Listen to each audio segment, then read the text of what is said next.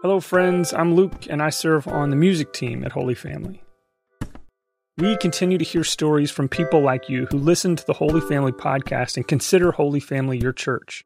And whether you're someone who's constantly on the go, hasn't found a church community where you live to which you can belong, or someone who's wondering about the shape of your faith, we are honored to be with you by sharing these reflections from our Sunday liturgies. We rely on the generosity of our congregation, which includes you wherever you listen, to help our ministry achieve and maintain financial health. If this podcast has been a gift to you, would you consider making a contribution so that we can continue offering resources that welcome questions, curiosities, and doubts? You can make a gift by following the link in our show notes. That's at holyfamilyhtx.org.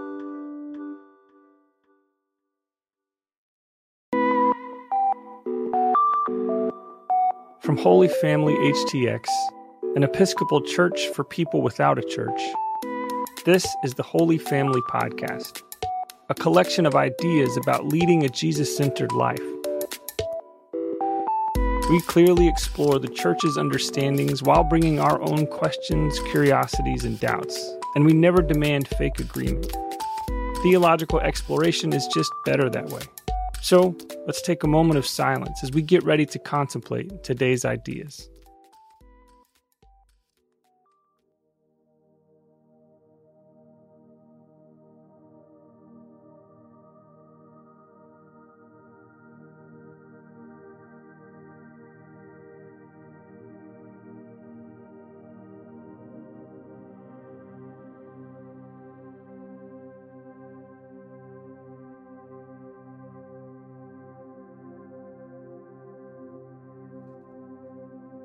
The Gospel according to John begins with a throwback allusion to Genesis. It opens with the words, in the beginning. Well, Genesis also opens with the words, in the beginning. In the beginning, God created. Well, John's book opens up, in the beginning was the Word, Jesus.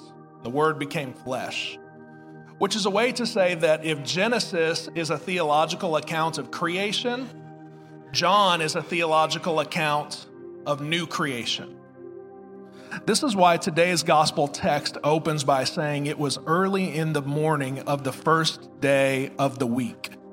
Jesus had rested in the tomb on the Sabbath, and now it's the first day of the new week in the new creation. And here Jesus is mistaken for a gardener. Or is it a mistake? On this morning, everybody is asking, Where's Jesus? Mary Magdalene comes to the tomb, sees the stone has been removed. Where's Jesus? She runs and she tells Simon Peter and the beloved disciple that somebody must have moved the body. So Peter and the beloved disciple go on the hunt. Where's Jesus?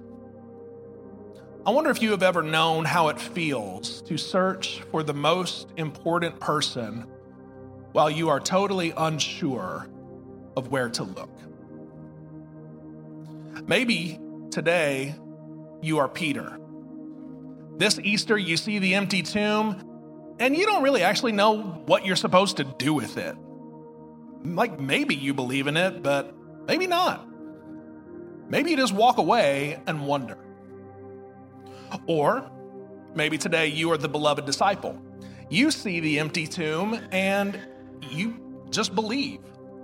And if we really pressed you on it, it's not like you would have a lot of answers. It's like, I don't know, faith just comes easy to me. Maybe that's you. Or maybe you are Mary. On this Easter, all you can do is stand at the empty tomb and weep because of all of the losses that life has dealt you. While Mary stands outside the tomb weeping, she turns and she actually sees Jesus but she doesn't recognize Jesus. Man, I wonder how many times that has happened to you and to me. God has actually been very close to us, but we didn't have the eyes to see. Jesus speaks her name, Mary, and it's at this, the voice of God calling her by name, that she recognizes. And then Jesus tells Mary this very strange Easter message do not hold on to me.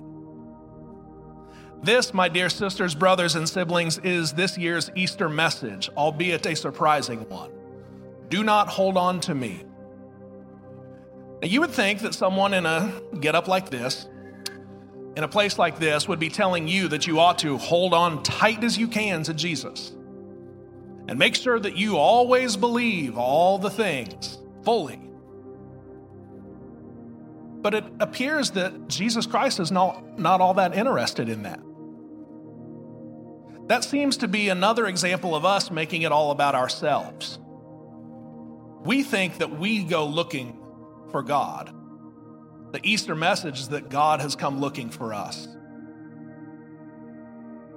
You might expect me to encourage you don't be like Peter, find a way to believe now. You might expect me to exhort you. You don't need to be sad. Come on, Mary, just believe. Or you might expect me to persuade you that the beloved disciple must be the model disciple because they just believed. I just think that's telling the story from the wrong perspective. If you're sad today, that's fine to be sad in Jesus' name. Like, life is hard sometimes, and like, you got here, and that is an accomplishment. You are here today, and you should celebrate that. And if all you have to bring today are tears, that's cool. And you know what? the thing that I've learned about faith is that some days I wake up and I actually kind of do believe a lot of the things. Like, that happens. And then there's other days where I'm like, am I kidding myself? Like, I don't know, but we're just going to keep going. Wherever you are today, it's cool. If you believe all the things, that's cool. If you don't believe all the things, that's cool. Because the whole point of Easter is that it's actually not about you and me. It's about God.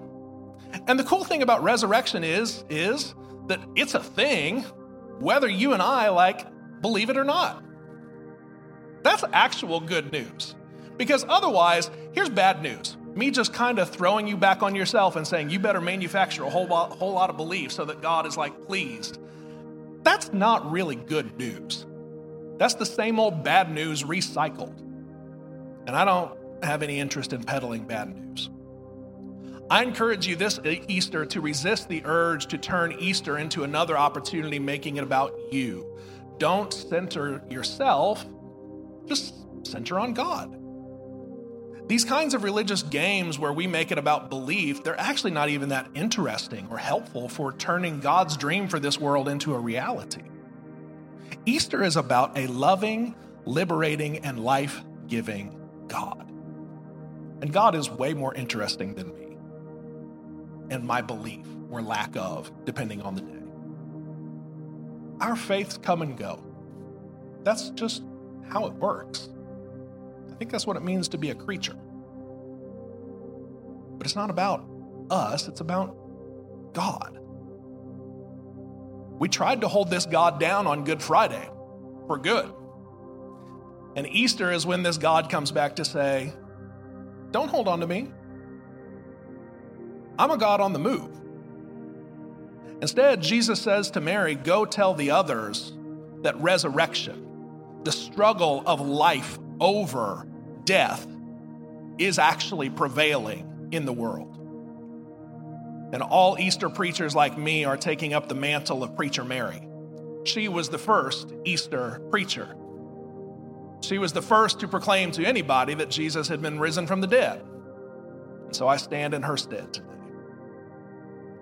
Jesus encountered Mary, spoke her name, and instead of saying, Hold on tight to me, he sent her out.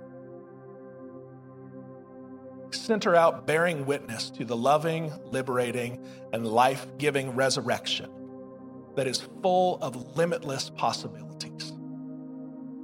So today's Easter message for you is don't try to hold on so tight to a God who is always on the move. Instead, go out and find all of the places where this God is already at work. And anytime you encounter love, anytime you encounter liberation, anytime you encounter life giving rather than life taking, you will discover that this resurrected God is at it again.